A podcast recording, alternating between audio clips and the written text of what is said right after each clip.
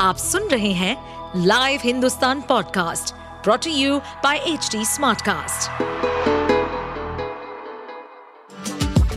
आपका स्वागत है दिल्ली एनसीआर की खबरें पॉडकास्ट में ये पॉडकास्ट आपको दिल्ली और एनसीआर की विभिन्न पार्टियों की राजनीतिक गतिविधियों, महत्वपूर्ण घटनाओं और अपराध के मामलों में गहराई तक ले जाएगा इस पॉडकास्ट में हम विश्लेषण करेंगे उन खबरों और विकास से जुड़ी सभी जानकारी और फैसलों को जिनसे देश की राजधानी और उसके लोगों पर गहरा प्रभाव पड़ता है। पैरा 106 में, जो मई 2023 में सुप्रीम कोर्ट की संवैधानिक पीठ ने एक यूनानिमस फैसला दिया। उसके पैरा 106 को मैं आपको पढ़ के सुना रही हूँ। वो कहता है the triple chain of command is as follows Civil services officers are accountable to ministers. Ministers are accountable to the parliament slash legislature and parliament or legislature is accountable to the electorate. इसी तरह से हमारे देश में लोकतंत्र चलता है लेकिन जो ये G N C T D amendment act है चुनी हुई सरकार के प्रति अफसरों की जवाबदेही ख़त्म कर देता है। इसके अंदर जो सेक्शन 45 जे सब सेक्शन 5 है, वो ब्लैक एंड वाइट में अफसरों को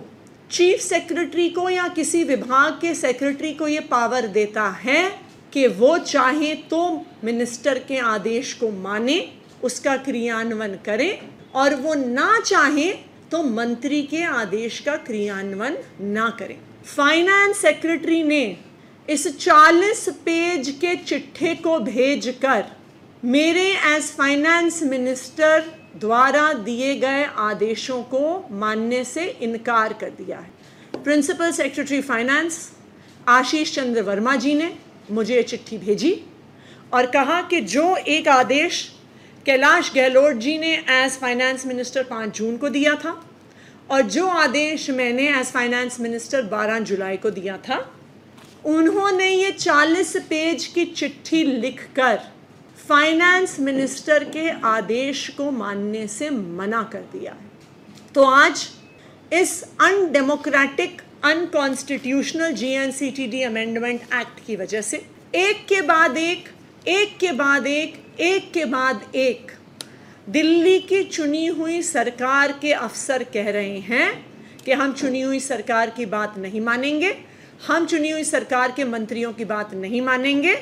और हमें बात ना मानने का अधिकार ये जीएनसीटीडी अमेंडमेंट एक्ट देता है। उसके बाद जब ये फ़ाइल मेरे पास 12 जुलाई को आई, मैंने फिर से उस फ़ाइल में आदेश दिए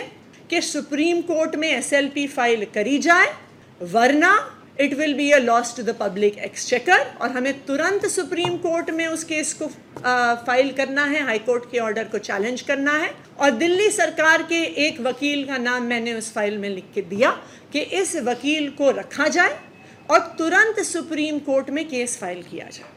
उसके बाद 12 जुलाई को मेरे इस लेटर के बाद मुझे दो दिन पहले principal secretary finance Ashish Chandra Verma ji की 40 पेज की चिट्ठी आती है कहते हुए कि हम आपकी बात नहीं मानेंगे। अब जब डे टू डे गवर्नेंस के इश्यूज़ जीएसटी रिफंड से जुड़े हुए कोर्ट केसेस और उनके चैलेंजेस पर भी अगर अफसर सेक्रेटरीज चीफ सेक्रेटरी दिल्ली की चुनी हुई सरकार और उनकी मंत्रियों की बात नहीं मानेंगे तो दिल्ली के जनता के काम आखिरकार कैसे होंगे? और ये बात मैं आप सबके सामने फिर से रखना चाहती हूँ कि ये सिर्फ़ इसलिए हो रहा है क्योंकि ये जीएनसीटी अमेंडमेंट एक्ट गैर कानूनी है गैर संवैधानिक है और लोकतंत्र की धज्जियाँ उड़ाता है। आप सुन रहे थे हमारे पॉडकास्ट दिल्ली एनसीआर की खबरें। ऐसी ही अपराध जगत से जुड़ी, राजनीति और विकास जैसी खबरों के लिए हमें फॉलो कर सकते हैं। इस पॉडकास्ट पर अपडेटेड रहने के लिए हमें फॉलो करें एट एच डी